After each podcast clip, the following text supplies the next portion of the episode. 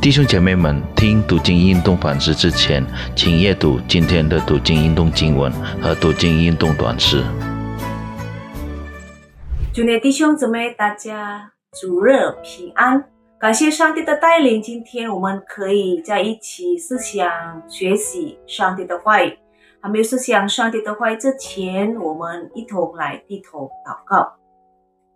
主啊，以满心的信任，我们来到你的面前。感谢主，你保守看顾我们的生活。今天我们要一起学习你的话语，求主对我们说话。感谢你，主，我们如此祷告，感恩是奉靠主耶稣基督的名求，阿门。今天我们的读经运动反思的主题是更加严重的苦难，越过记第三章。我鼓励大家能把这章经文都能读完。弟兄姊妹，在第一章至第二章里，约伯如此坚强面对苦难。约伯所受的考验和他所有的他的妻子、他的家庭、他的财产都消失了，但是约伯仍然感谢上帝，并没有埋怨。但是呢，今天我们读的第三章里记载了撒旦试探约伯的时候，用灾难来动摇约伯的信心。在痛苦里，约伯的信心似乎动摇了，他开始埋怨。约伯受的沉重苦难，致使他咒诅自己的生日。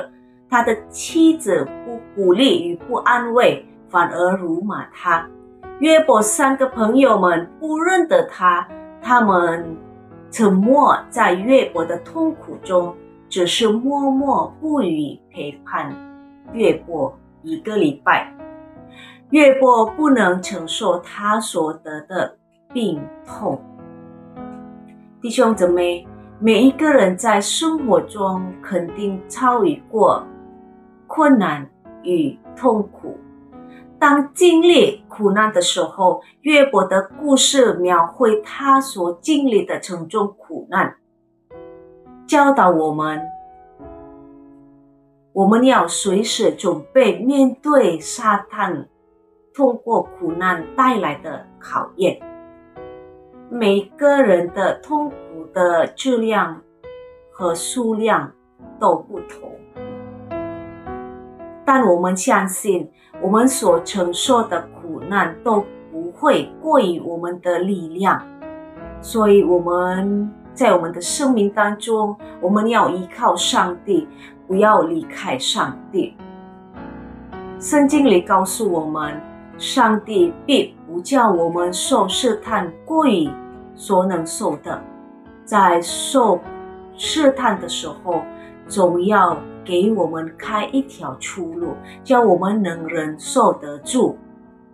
在苦难中，我们和上帝的关系会更亲近的。